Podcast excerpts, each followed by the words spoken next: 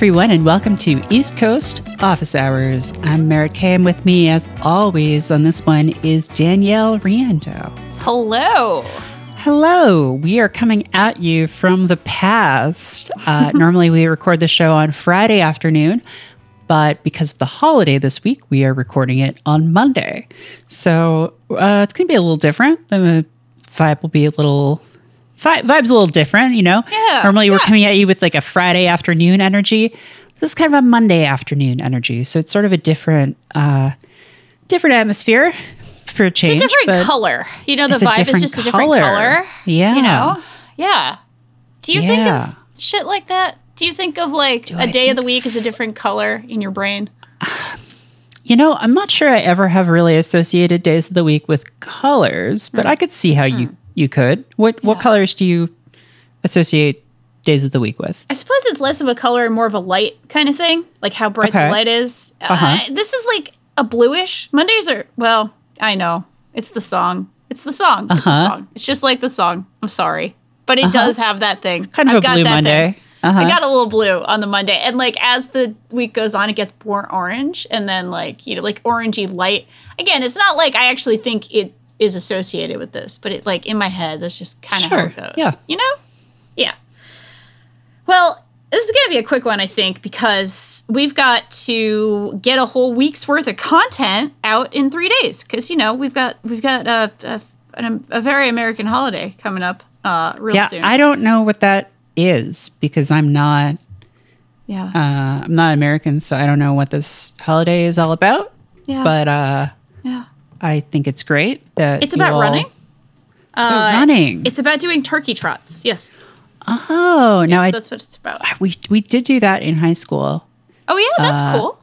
because we have our own version of the holiday, but it's Sure, in sure. October when you harvest your uh, crops. Your turkeys, your crops. Your turkeys when you pull the turkeys out of the ground. Yeah, Yeah. More, more of like I think it's more of like just sort of a harvest festival sort of thing. is what it Obviously, should be. Canada has its own Yeah, very bad and ongoing history uh, with with uh, its indigenous peoples, but um, Thanksgiving there, I think the like.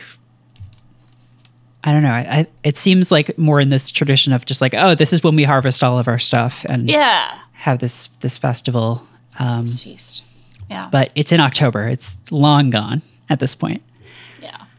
Yeah, I Uh, mean that that kind of sounds good. I guess Well, we're are we the only vegetarians at the site? We might be. We actually. might be. I think we are, to be So honest. yeah, I mean, I haven't really, I don't really do holidays like with my family because they live in Canada, and I, I rarely go back to Yeah. to do that. Yeah. Um, I I have had my mom come down here before, Yeah. but like my you know my dad remarried, and so he does stuff with like his his family. Um, Sure. and uh, so it's not like it's come up much, but like when we do have, when I, I did go to those things, um, because I became a vegetarian about 10 years ago. And so it would be like, okay, okay, so I guess I'm going to just eat like pasta or like other salad. stuff. Okay. Yeah. like, okay, Yeah, fair. I'll just eat a lot of potatoes. I mean, that is also great.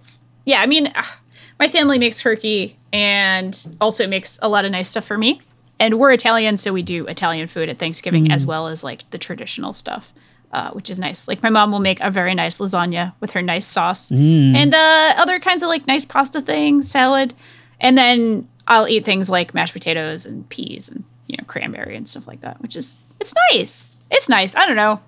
I like the food. Uh, yeah. but that's also because my mom makes special food for me because I'm very special as the only vegetarian in the family. uh, one of those people. But not to talk about food too much, I kind of wanted to ask, uh, you know, again, for a quick one, we're not going to go into the work that we did this week because it hasn't been done yet. Uh, so I thought maybe we could talk about books because we don't talk about books very often and, on our podcast. And uh, we're both readers. We're both people who like books, I think. That's my sense. I could be wrong, but that's my sense about both of us. I will say there have been periods in my life when I have read more and fewer books, and I think I'm in one of the fewer books Yeah. periods Yeah. right now.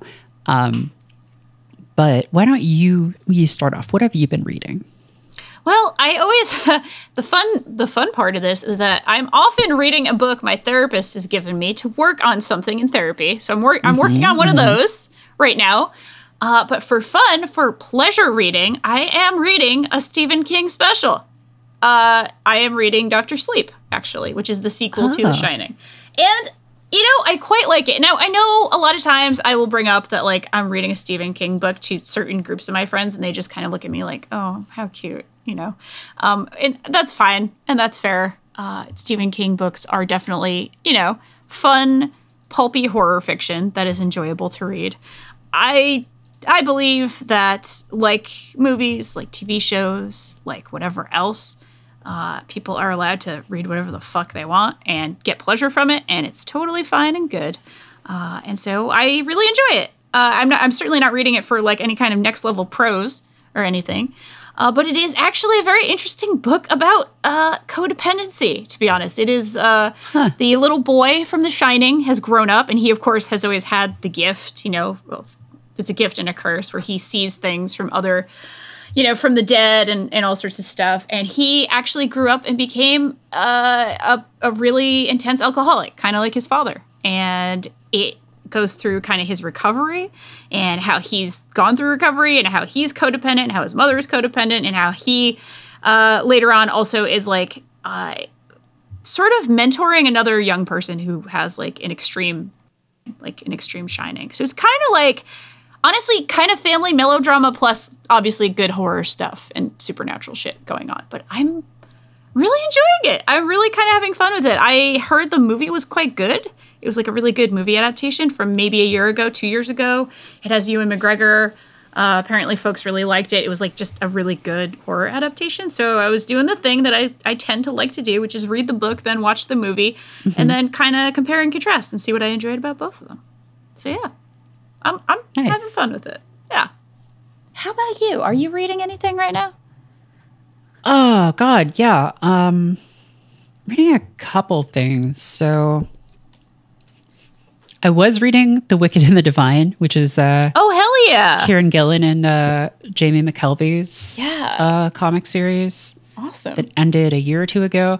I, I got stalled on that for some reason, so I have the fourth volume sitting on my next to my uh, my chair, and I'm trying to pick that up again soon. But the two main books I've been reading lately are uh, an Iain Banks book. So uh, I read The Player of Games a few months ago, which Yeah. is I think people say it's like the best one to like get into that series. So Iain Banks was the sci-fi writer, the Scottish sci-fi writer who wrote about this like far future society called the culture. Ooh.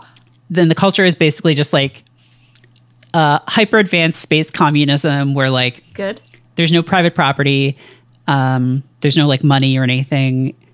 Uh, the only real currency is like reputation. And the society is run by these super advanced ai and so some people are like oh uh, the humans in the society aren't actually like citizens that are like pets of the ais but like i don't it's not as far as i can tell supposed to be like this dystopian thing. It's like actually it's like oh no this is good. It's like this is the way that they figured out to manage this huge spacefaring society. Like they don't have home planets because they don't like everyone basically lives on like huge ships or just sort of like on like space stations and things because Yeah. they're like why would you want to like own a planet that's crazy like that doesn't make any sense um, Yeah. and all of their huge uh, spaceships are are sentient so like there's no armies or anything because each of like the warships basically has like a personality and like uh can't just like be co-opted into like you know uh mounting an attack on something but the player of games is was really good and i'm reading the first book in the series now which is called consider Ooh. which introduces you to the culture through this mercenary who is working against them in a war between them and these like religious like warfaring aliens and basically he just he he hates everything the culture represents and it's sort of like you get this view of it from his side as being like oh they're just like they worship machines and like they're a dead end for evolution and they're like degenerates and blah blah blah and he like slowly is realizing that like that might not be entirely true. Um, and it's a it's really fun. Like it's not like hard sci-fi. It's Sure, basically sure. he's just like, uh, what if there were just like super advanced AI, or what if there was just anti gravity stuff, or whatever. But the social stuff is is really cool.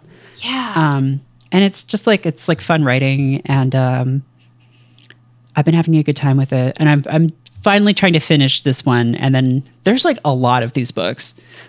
Um, there's like twenty something, I think, maybe oh, more. wow. But uh, and they're all just like about different people in like the culture. Like I don't think any of them are direct sequels. There might be a couple, but mostly it's just like um you know some some other like thing happening in this society and like it might be like separated by like hundreds or thousands of years or whatever Yeah.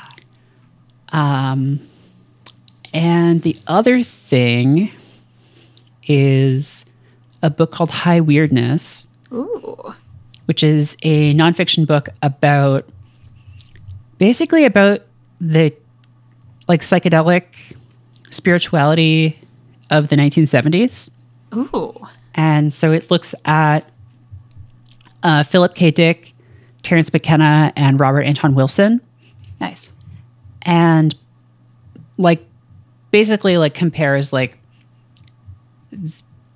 their different kinds of like spiritual um beliefs or like Yeah. writings and what they said kind of about the 70s and what i really like about this book is it doesn't do the thing that a lot of social science writing does which is just like oh yeah i know of course you know uh this is just like a social construction or whatever. Uh, it's Yeah. just like, oh, it's it's just you know, it was uh, people, a few people in the same space, all sort of encouraging each other to believe the same thing or whatever.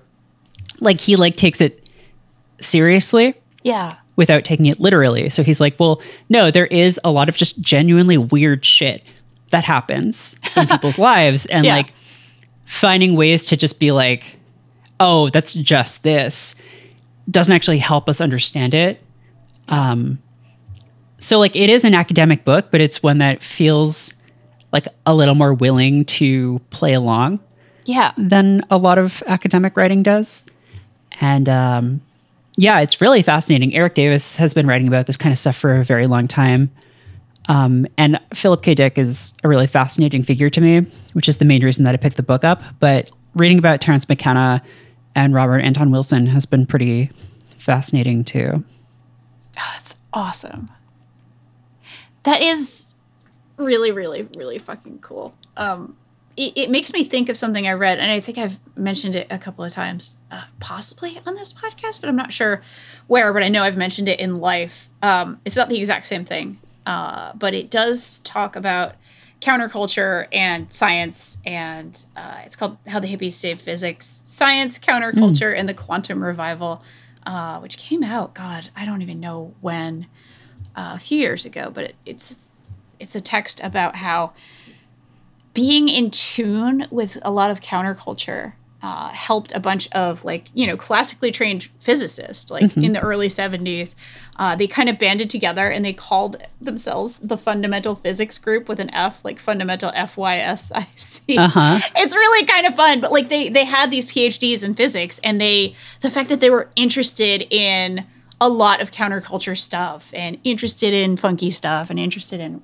cool and weird stuff helped them found quantum computing like the actual discipline of quantum computing again not the same thing by any means uh, it's not about spirituality but it's about how their spiritual beliefs helped them found like a new branch of physics basically um, Right. it's just I mean, it was the to me how- 70s. Yeah, no, and that was the yeah. 70s too. And it was like, it seems like there's like similar topics that they're dealing with. Yeah. Yeah, yeah, exactly. I mean, it's just sort of like it's cool to see how different incredibly intelligent people took a lot of counterculture stuff happening. You know, I know that's a not a very uh, useful phrase, but like the things that were happening, things that were happening in the movement, things that were people being interested in seeing things differently, at least uh, at its base, um, and how they create interesting work and how it informs their work. And yeah, it's really cool. It's it's a really good book that I keep thinking about. Like I read it a couple of years ago at this point, but I constantly kind of go back to thinking about it and being like, that's fucking rad. How how people with like a lot of training in a very sort of traditional, obviously scientific discipline used this sort of funkiness to create an out of the box uh, sort of approach to something very very traditional and rigorous. So fucking cool. My partner is also currently reading Do Androids Dream of Electric Sheep. Ooh, I love that book. Yeah, it's so fun. It- It's reminding me of when I read it maybe a year or two ago, and like they keep asking me like random questions. They're just like, "Are they an Android?" or like just like randomly asking me about like what's going on with the VR box, and I'll just be like, "No, just keep reading. Just keep reading. It's interesting. It's interesting." Um, and they keep asking like, "How the fuck did they get Blade Runner from this?" Which is funny to me uh, because there's very little similarity, even though that's always uh, touted as the book that is very much, you know, the formative. It, they just kind of keep the names, to be honest. Not much else is. Yeah, it's pretty different. I remember I read that book a couple years ago and was like, "Oh wow, there's a lot of stuff that like makes way more sense now that like Yeah. doesn't come up at all in the movie." Um like the whole like having android animals and stuff. Right. It's Uh, like a huge part of the religion in the book and like the social construction. Like, but in the movie, it's just like set dressing a little bit. Yeah. So yeah, kind of cool. Um, so yeah, I I'm fine with keeping this one pretty pretty tight today. We can say that this is our book recommendation podcast today. Uh, go read some cool books. uh, Yeah. if you have a little break, uh, it's a good time to read. I like to do that. Whenever I have like a little break, I like to take it as something of a reading break and spend a little more time curled up with a book. I like to curl up with books. I like to actually physically uh, hold books in my hands and curl up and get comfy and drink a little coffee or a little tea. Just have like a whole vibe with it. uh, Yeah. personally. But uh, yeah. Unless there was something else you wanted to discuss before closing office hours for business. Uh no, no, I think that's that's it. Um I've got some games to talk about, but I think I'm gonna save those for fan width tomorrow. Yeah. Yeah, same. I've I um trying to play a lot of GOTY games lately, or like possible GOTY contenders, and that's Yeah. that's gonna be a whole podcast uh, that people can listen yeah. to uh, two days ago at this point, right? Something like that. Three days Yeah. ago. Yeah, time travel. It's fine. Just do a little time travel. Well, friends, I hope you have a safe uh, holiday if you celebrate it. Uh, please be safe. That's all I ask. Wear your damn masks. uh, and on that note, I think we're about ready to close office hours for business. Please do, if you get a moment, uh, rate and review our podcast. Uh, that helps us so very much. You could tell a friend, rate and review, uh, it really does uh, make a huge difference for us. You can listen to all of our good shows at fanbyte.com slash podcasts. You can follow us on Twitter at Fanbyte media, TikTok on Fanbyte, Instagram at Fanbyte, and of course on fanbyte.com. And you can watch all of our good streams at twitch.tv slash Fanbyte. Thank you so very much to Jordan Mallory for producing, for being here with us, for listening to our book recommendations, and just generally being a great producer. I'm thankful to you, Jordan, for being such a good producer. Uh, Merritt, where can people find you online? Uh, I am on Twitter at Merritt K, and by the time this is out, there should be a new episode of the K Hole out. Ooh. So uh, go listen to that, and you can follow the K Hole at K Hole World on Twitter. Ooh, that's excellent. I can't wait to hear it. I am really enjoying that podcast. I am having a lot of fun hearing it in my ears. Uh, if anybody wants to follow me online, I'm at Danielle R.I. And with that, thank you very much, everyone. Office hours are now closed for business. Bye. Bye.